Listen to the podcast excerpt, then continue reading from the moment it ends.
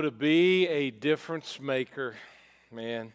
Hey, have y'all heard uh, that little s'mores has been found? Are y'all start following the sto- story of s'mores? I'm not talking about the chocolate marshmallow. I'm talking about the little chihuahua. Check this out. After 100 and I've been following this a saga. After 190 days on the run, S'mores the dog is back home. The Chihuahua mix got loose from his family way back on June 11th. When he first went missing, we actually caught him on some trail cameras playing with some baby foxes. Since then, S'mores has been on the run, spotted all over the west side of Cincinnati. For a little seven to eight pound dog, he just traveled an incredible distance while he was out, said Don Korsmeyer of Lost Pet Recovery. But volunteers from that organization and the uh, Humane Society never gave up chasing and looking for s'mores, even though he was always one step ahead of them. He was too smart, too savvy, he just avoided us like the plague. But on December 18th, volunteers took a call from a woman in Westwood. All good things come from Westwood. She pointed him out in the yard. He's curled up in a little ball. You could barely see him sticking up above the high grass. She's like, he's right there sleeping and using a laundry basket, they were able to catch little s'mores. S'mores is here to tell you he's a survivor. Just amazing. The busy roads he's walked down miles a day. At one point during his journey, they said witnesses saw S'mores get hit by a pickup truck and kept on going. It just doesn't get any better than keeping him safe. So S'mores has been reunited with his family. Can I hear an amen for S'mores? Now, finding s'mores brought some passion and some amens and some claps and applause. Imagine locating a human who has been lost. See, finding lost things is close to the heart of God. And I want to talk about that today online. And those of you in the room, my name is David. Welcome to Whitewater. Finding lost things is close to the heart of God. In fact, He specializes in it. I mean, just look at some of y'all. I mean, look how far God had to do. Look at me, how far God had to go to find us. You may have heard already, but in 2021, we are getting back to the basics, back to the fundamentals of our church, something that might be helpful right now. Don't you agree? It seems like in this world of chaos, everybody has gone off the rails. Someone posted this week I'd like to cancel my subscription to 2021. I've experienced a free seven day trial and I'm not interested. I get that. So today I want to start with a question. Okay? Think now, some of y'all have been to church for a long, long time. Some of y'all brand new and you think, what in the world have I got myself into? Chihuahuas and here's the question for you what is or was the best sermon that you ever heard? What is or was the best sermon you ever heard? Besides this one right here. Uh, no. Now, listen, I'm a preacher. I listen to sermons all day. I don't really like listening to myself, but I'm a student of sermons. I heard about a preacher who was the guest speaker at a church, and during his sermon, there was a fellow on the front row when he was preaching who ever so often would say out loud, That's the worst sermon I ever heard. That's the worst sermon I ever heard. It's kind, you know, kind of a distraction. But the guy kept going, and after the sermon, the guest preacher asked the host preacher about that guy on the front row. He said, Oh, don't worry about him. He's a little crazy. He just goes around repeating what he hears everybody else say. I've had a few of those front guy people, not Jim up here, but a few of those people. Well, today we begin a year long overview of the greatest sermon I've ever heard. The greatest sermon, arguably, that anybody has ever preached. And I've heard a lot. It's the Sermon on the Mount, and the speaker is Jesus Christ himself. And it's recorded in Matthew 5, 6, and 7. Matthew 5, 6, and 7. You're going to uh, start reading Matthew 5, 6, 7 Start reading that now. You're going to know that better than the sparkle box by the time the year is over. Matthew 5, 6, and 7. If you think we've got problems in this world, I have an answer for you Matthew 5, 6, 7. If you think you've got, those of you tuning in or those of you in this room, you think I got problems in this 2021, I want to send my subscription back. I have an answer for you Matthew 5, 6, 7. There's nothing that you will face in this life that cannot be addressed by Matthew 5, 6, 7. It's the greatest sermon ever preached. And in this sermon, Jesus describes what life in the kingdom should and could be like, what it means to be the ultimate difference maker. And I'm just telling you right now, what if Jesus really meant what he said when he said it in Matthew 5, 6, 7? So today I want to kind of give an introduction to that. Uh, JT, John's going to come back next week and unpack it more. But I want to focus on the two metaphors that Jesus uses to introduce this concept of following him and what it's like to be a difference maker in the kingdom of God. And interestingly enough, it has everything to do with finding that which is lost or dull or in the dark. Which, after the events that occurred this week in our capital, would you not agree? Could not be more vital, relevant, and needed than what I see unfolding before my eyes. We have lost our ever loving minds for so many reasons. What's the answer? Matthew 5, 6, 7.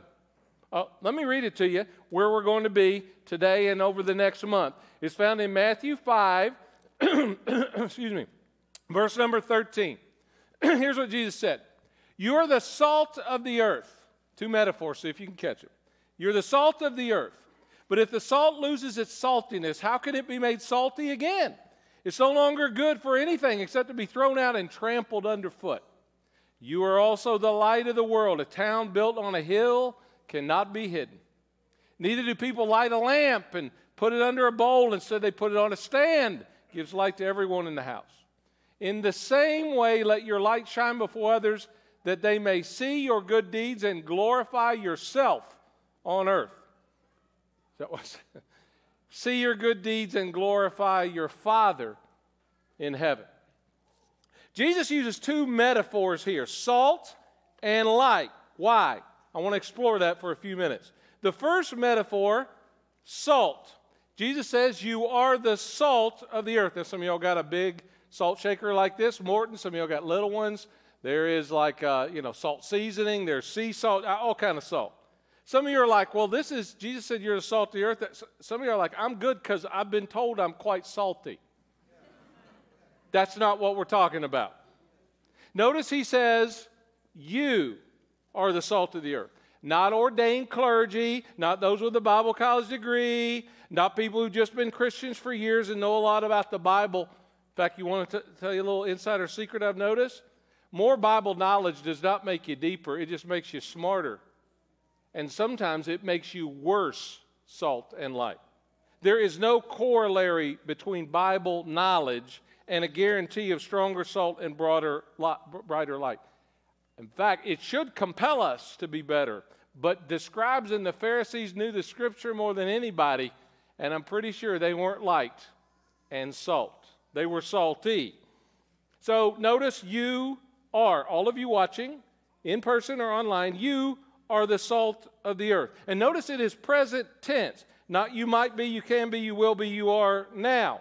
You might be bad salt, you might be good salt, but being salt is not what you do, it's who you are. It's how you breathe in every day of your life. Now, let me give you just a couple of ideas uh, to whet your appetite about the things that salt and light does. Again, JT will unpack it more next week. Number one, as I look at salt, I see that salt preserves. Salt preserves. In Jesus' day, salt kept things pure. Long before there was frigid air, things were packed in salt to prevent spoiling. Salt has always been associated historically with purity. Now, I just want to hasten to say this. You think it's bad now in our culture. Think of what the world would look like if you took out all of the true Christians from this world and our society. You think it's bad now. You take out those of us who are Christ followers, who are salt and light, and you talk about decadence. You talk about further decay. Sometimes the world laughs at Christians. they ought to be thanking us for staying in this world because it would be a lot worse than it is now. Salt preserves. Number two, salt adds flavor and zest. I like a lot of salt on my food. Say, David, that's a problem. Yeah, it is. It spices things up. I mean, what would corn on the cob or popcorn be without salt, right? Christians, likewise, We're supposed to add this fun and enjoyment to life.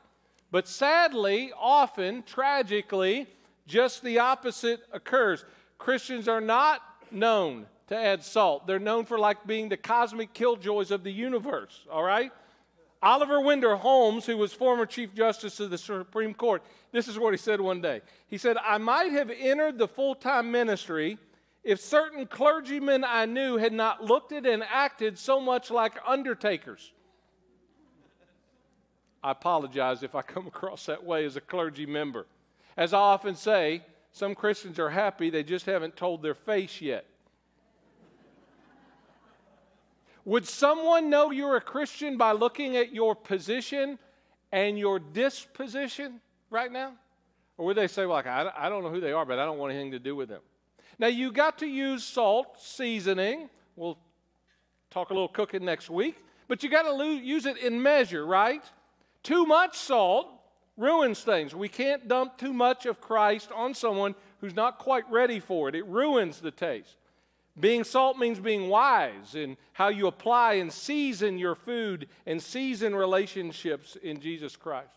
It's what my friend Terry Beth Faust used to call salt to taste. That's what you want.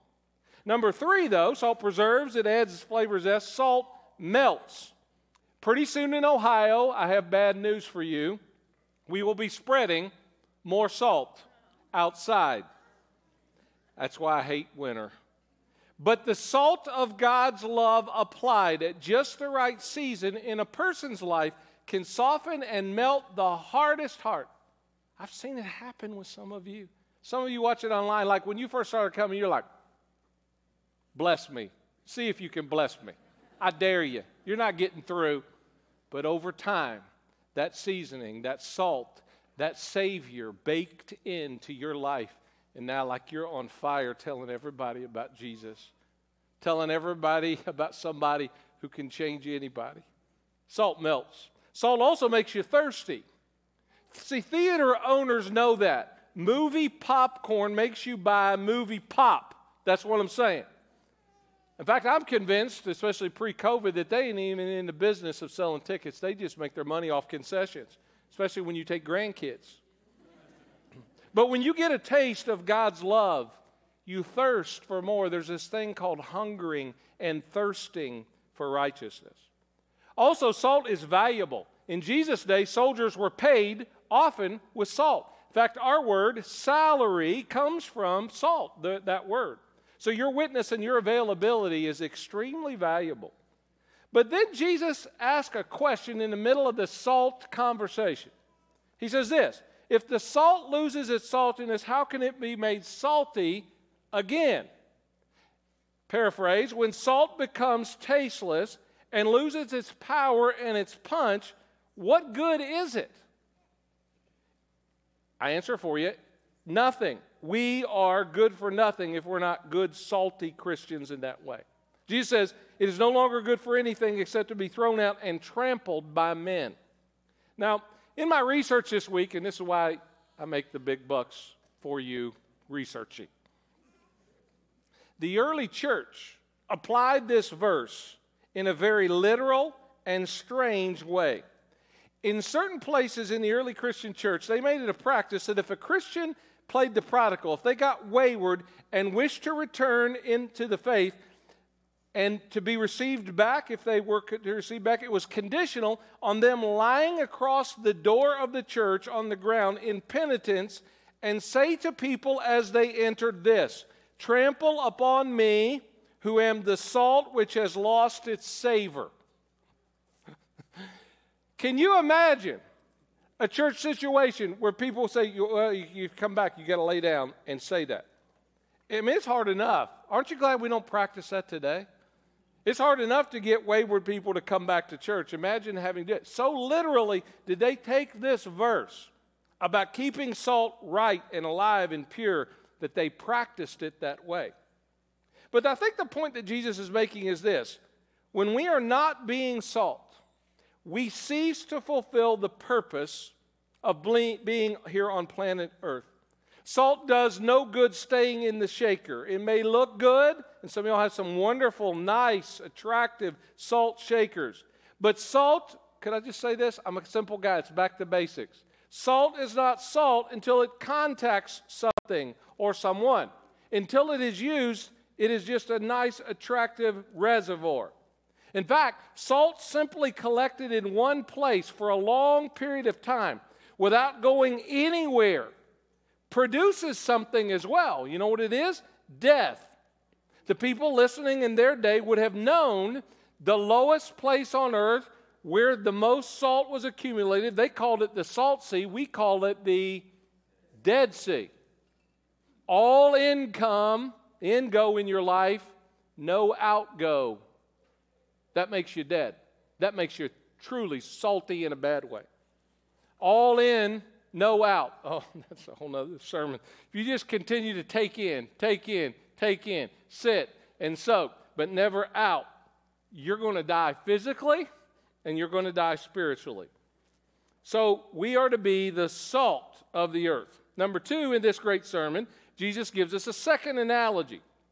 We are also to be some kind of light.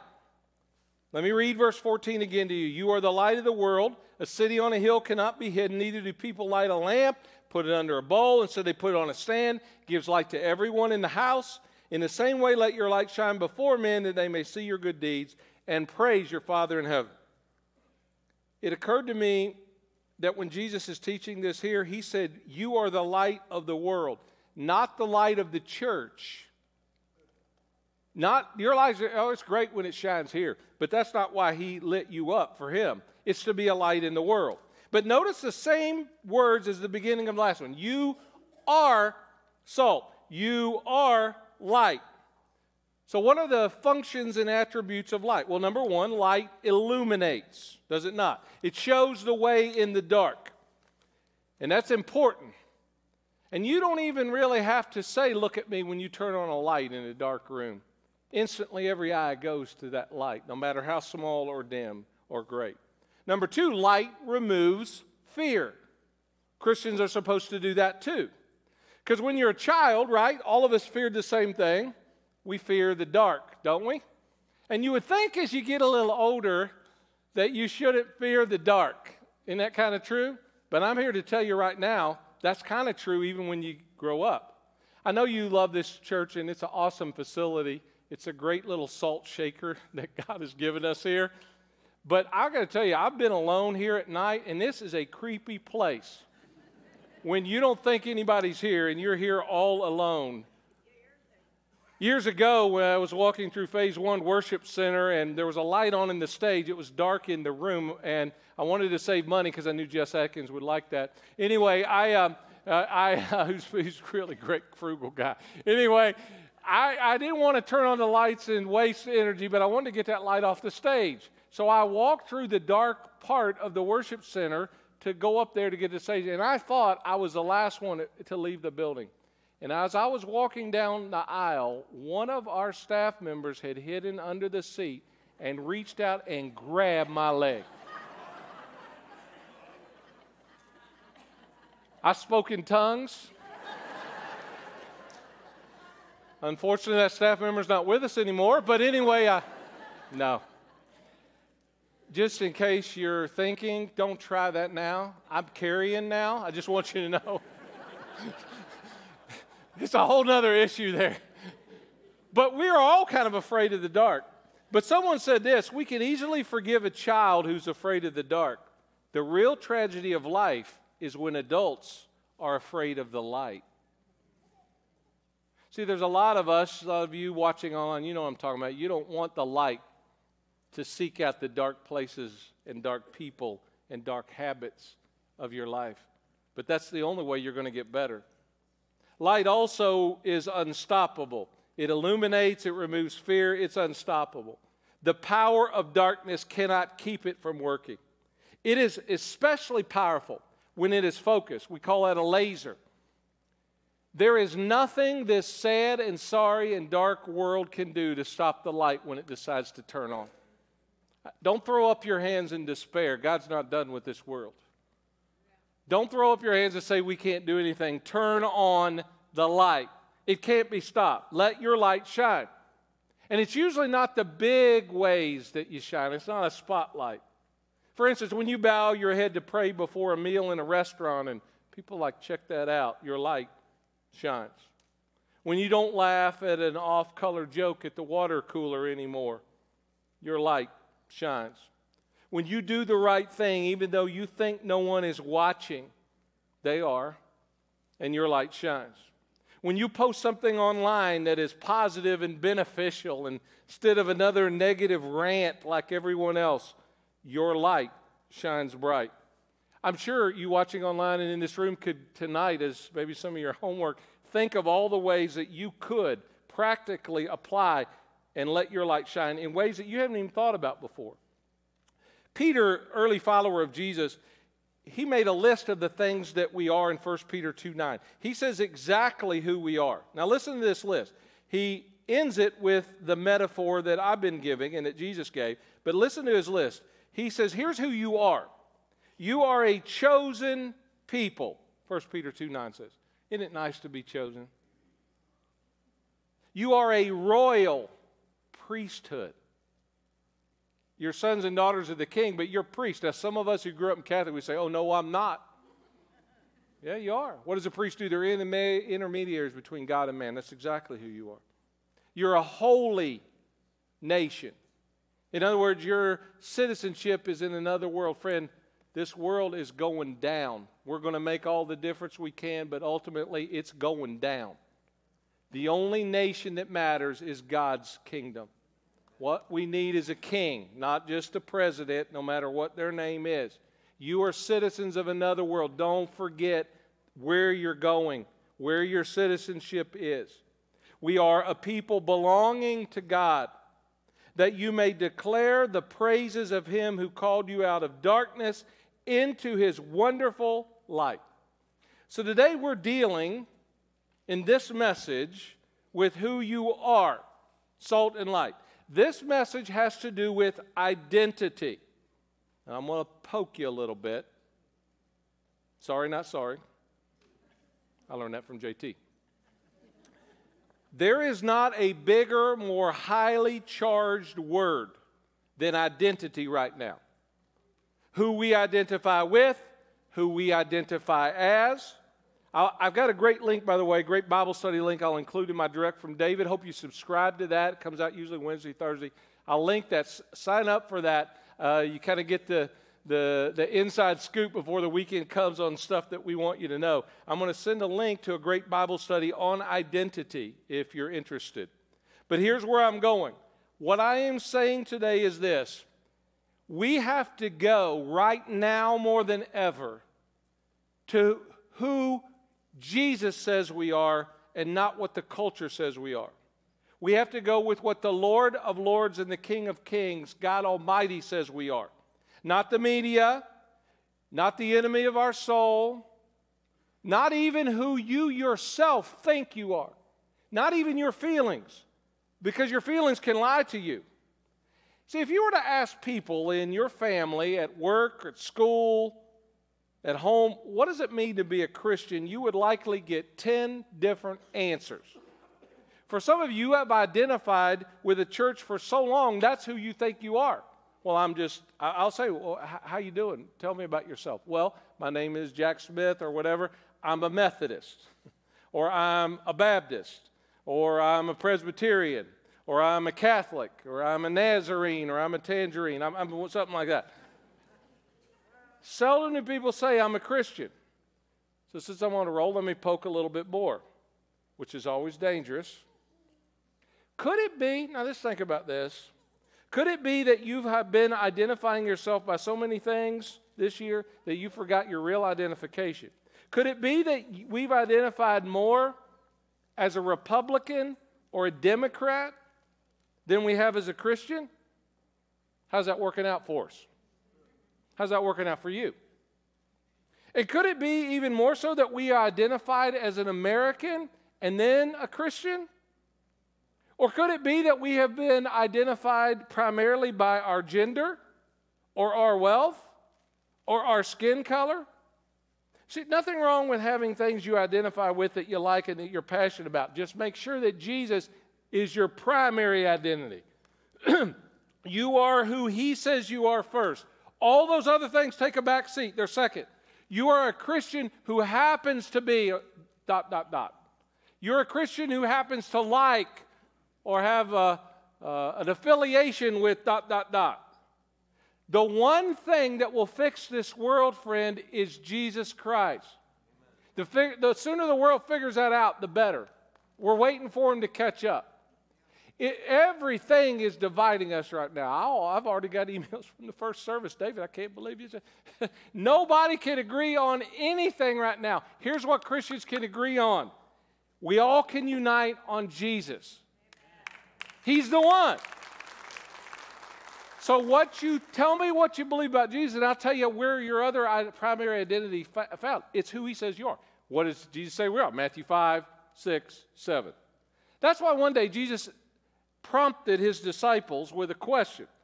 One day he asked his disciples, Who do people say that I am? The disciples say, Well, some people say you're John the Baptist, that's your identity. Some Elijah, others one of the other prophets. Then Jesus says, Million dollar question Who do you say that I am? It's a great question, you know. I would ask you to you. Who do you say Jesus is? Not who the pastor says he is, not who your mama said he was, not who your BFF says he is. Peter had to answer, right? Peter was always the first to speak. Whether it was good or bad, he spoke up. He said, You are the Christ, the Son of the living God. We say that when we baptize people and they go all in as their good confession of faith. Peter, man, he said the right thing this time. And Jesus said, Hey, Peter, you got that right. You didn't get that because you're not that smart. He just didn't say that, but that's what he's thinking. You didn't get that on your own. You got that from heaven. Why is this important? Because a proper definition of who we are comes directly from our view of who he is. Tell me who he is, and I'll tell you who you are. Tell me who you are or who you think you are, and is it from him or not? Since he's the light of the world, guess what? We got to be the light of the world. Since Jesus brought zest and flavor and power and purity as salt, we must also do that. If Jesus was a difference maker, we got to be a difference maker. And since Jesus says we're salt and light, here's the good news for you watching online. Just check it out. Try me and see if I'm wrong. Even if you don't believe it's Jesus stuff, see if this doesn't make sense. When you find figure out who you are in Jesus, it gives your life meaning. Your identity produces your purpose. I've noticed there are two kinds of people that wake up every morning, and especially COVID has revealed this. There's a kind of person that wakes up cheery and happy, good morning, Lord. And then there's some of the rest of us, we say, good Lord, it's morning. And we just kind of turn over and go back to sleep. I can tell a lot about what the devil thinks about you when you get up in bed in the morning. Here's how you know. When you get up in the morning, does the devil say, uh oh, he is up. Uh oh, she is awake. Are you a threat or are you a yawn and a snooze to the evil one? He's yawning because you're yawning. See, it's all the difference in the world when you get up in the morning and say, Good Lord, it's morning. I can't wait to get going here. God, think of the salt, the light. I don't know what this great adventure is going to be like, but I'm so glad we're on it. Friend, there's nothing better in giving purpose than to know you're serving the one you're reflecting the one who is salt and light. So let me give you three I ams from this section of the greatest sermon ever preached. This might be what you say every morning when you get up when that alarm clock goes off. And some of y'all, you know exactly what I'm talking about. You, I'll get some emails and you'll say, David, I did it. I said, Good morning, Lord. Here's the three things before you even get out of bed. Number one, you should say, I am different. As a Christ follower who is salt and light, I am different. Not weird, different. Don't be that don't be that guy. Don't be that gal who's a Christian who's obnoxious. You've heard of drive-by shootings. Well, there are a lot of Christians who practice drive-by shoutings. Like I see the guy every time I go down to Bengals and the Reds game. I, I don't. God love him. I admire his dedication, but I'm telling you, I don't think he's successful. These are people, you know them, who like are always looking to spin the conversation in a way that is a little awkward. These are people at a movie who are already in a seat. Now, this would be pre COVID. And the theater's packed. and there's an empty seat. These are the people when you go up and say, Is this seat saved? No, but the question is, Are you saved? Don't be that person. But you are to be distinctly different. You're not supposed to act like the world, friend. Somebody should look at you and say, That's something different about them. I don't even know what it is, but they are not the same as everybody else. That's the distinctiveness of following Jesus Christ. They seem to be more honest. They seem to have some passions that are different. They seem to be willing to serve. They, what, could people, can people tell you right now, those that know you best, could they tell you right now if you're a Christian or not, just by looking and listening to you? You ought to be different. Not weird, different. Number two, I am needed. Say to yourself all the time, I'm needed. Our world is in horrible shape, friends. It's dark, it's decayed, it's divided. Do you need any additional proof after this week? I, I was horrified, I was heartbroken for so many reasons this week. I have been for some time. If ever there was a time for Christians to be stronger salt and brighter light, it is now. Friend, the time is short. I'm convinced that Jesus is coming, and some of my family and friends are not ready for him to come. I'm watching people every day on TV, they're not ready for him to come. Are you ready for him to come? The devil knows his time is short as well. You are needed right now. If ever there was a time for Whitewater to be the light and the salt, it is now. Number three, I'm different, I'm needed, I am influential. You can make a difference. Somebody say, no, no, I couldn't do that. Oh, yeah. I read about Officer Tori Matthews of the Southern California Humane Society. She got an emergency call one day. A pet, a boy's pet iguana had been scared up a tree by a neighbor's dog, and then the iguana fell into the tree, fell out of the tree and into the swimming pool, sinking like a brick. Officer Matthews quickly burst into action. She came over with a net. She dived into the pool, emerging seconds later with the pet's limp body. And as the newspaper reported, she thought, well, you do CPR on a person, why not an iguana? So she placed her lips to the iguana's she said, Now that I look back on it, it was a pretty ugly animal to be kissing. But the last thing I wanted to do was tell that little boy his pet iguana had died.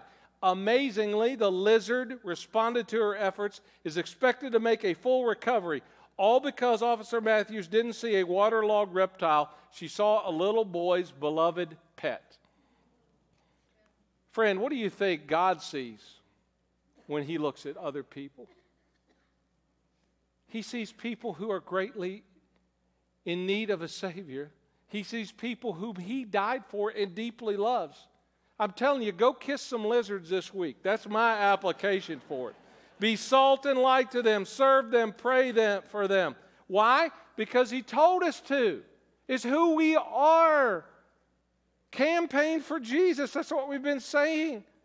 Because hell is hot, and I think real people are going there because he told us to as his ambassadors. You're an ambassador. And tragically, there's too many ambassadors hanging out in the embassy. I mean, what is God like really going to say to us when we get to heaven someday? Hey, you Whitewater people, I put you in a wonderful $25 million salt shaker. It's so cool. You had spotlights and strobe lights and moving lights. You had all kind of lights but you didn't do anything with it. Friend, it does salt no good unless it gets out of this shaker. That's your job. You are an ambassador for Jesus. You are Jesus. You are salt. You are light. Go shine. Go spread. Don't let's just not sit in our nice little salt shaker here. It's wonderful, but it's not the purpose of why we're put on planet Earth. What have we learned from the first and the world's greatest teacher and this greatest sermon ever preached. What you do is determined by who you think you are. What you do is determined by who you think you are. I've been listening to interviews of some of the knuckleheads that moved over there to Washington, and some of them been moving all over the country this year. And I bet if you listen to their interviews long enough, you would discern their action because of who they think they are. They have been acting out naturally with who they think they are because they don't know who they are. They've gone off the rails. I was thinking about this week. Imagine if the passion you've seen over this last year by all protests of all kinds, if that passion was channeled for the kingdom of God, what kind of difference would we make in this world? It's a misdirected passion by people that Jesus loves. They're fearfully and wonderfully made. Who you, what you do is determined by who you think you are.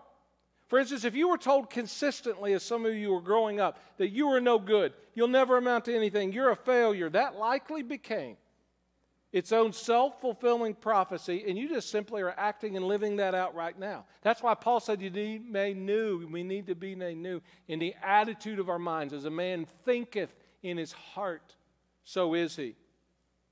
And that's why Jesus and God often changed people's names because they just couldn't break out. Oh, this is so good. They couldn't break out of their current situation until God pronounced them with a new situation. Their current identity had to change to embrace their future destiny. They, the names they used to call themselves and other people called them were not going to contain the new name written by Him. Some of y'all know exactly what I'm talking about because you got named names. And you got a new name now. For instance, in the Gospels, there's a guy named John. He was the son of Zebedee, and he had a brother named James. And James and John were fishermen with a reputation. In fact, their reputation was so well known that they had a tagline assigned to it. People called James and John the sons of thunder. Now, just FYI, you don't get that nickname by being president of the Ladies' Tea Society. These were the guys that rode around on Harleys and got in bar fights and probably rioted and pillaged. These were the guys, I can tell you, when they came into town, probably uh, riding those Harleys, Sons of Thunder, neck tattoos. You know, these guys are not the people you would want to invite over for dinner all the time. So, how shocking it must have been when Jesus says, uh, You two sons of thunder, follow me.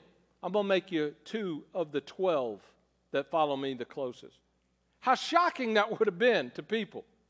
One time, Jesus came to a town with those 12, James and John included, and the town didn't receive him very well. And James and John went up to Jesus and said, Hey, Lord, let's call down fire from heaven and just destroy those people. Let's light them up. Nice. But when you are a son of thunder, that's how you respond. That's how you act. You don't know any better. But then something happened to John. Jesus happened to John. They started spending more time together talking, and Jesus gave John a different way to think about life. More importantly, he gave him a way how to think about himself. Turns out, and some of you are proof of this, it turns out that Jesus can deal with raw and rough and rowdy if it's real and if it's redeemed. And he can use any vessel, even if it's cracked, as long as it's clean. How do we know this? Because eventually John started calling himself by a different name.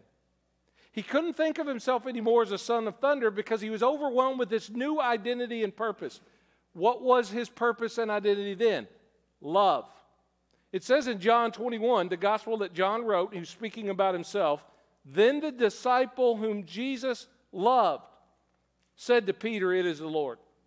Do you hear the language? Words matter. He's no longer John the fisherman no longer a son of thunder. He's the one that Jesus loves. And that new identity led him to write another book later on in the New Testament. I call it Little John, First John. It's a book that's only like two pages long, but includes the word love more than 30 times. Look it up. And eventually, over the years, people started calling John by a new nickname. He was not Son of Thunder anymore. You know what they started calling him? The Apostle of love. That's his reputation now. He's now stronger, salt, and brighter light because he's the one that Jesus loved. I know that many of you, and it's a great conversation starter that I use, many of you have tattoos and you have ink on your body, that, and every one of those tats tells a story, tells who you are. I remember so well a great gal who eventually got baptized here, but put off her baptism for a long time because she had a tat on her arm that said pure evil. Until she realized that wasn't who she was. That's who she told herself she was, or somebody else told her that's who she was. But it wasn't who Jesus said she was. And now she's a pure Christian. She was like John, the one that Jesus loves. So if you're going to get a tattoo and get another new one, maybe that's the one best to mark you with, the one that Jesus loves, the one of your true identity, the one Jesus loves. And He loves you. I mean, church this size never know your name. But it doesn't matter if I know your name, He knows your name, and He knows your new name. So go this week and intentionally start being salt, and light. And that's the beginning of the greatest sermon on earth. And it's the beginning of the greatest change that could take place in our culture. So, friend, there are defining moments in a church and in a culture. And this is one right now, friend. We got to decide who we are. Are we going to identify with Jesus or are we not? Are you going to be a Jesus follower or are you not? It's okay if it's not, but don't act like you are. You are whitewater. You are Christ follower. So, how bright is your light? And how strong is your salt? Because right now is when the church of Jesus Christ needs you more than ever. So, I appeal to you on behalf of the Lord be the church, be the light. Be the salt. It's who you are. And someday when we get to heaven, we'll get to bow down and cast our crowns at his feet because of who he is. And I celebrate that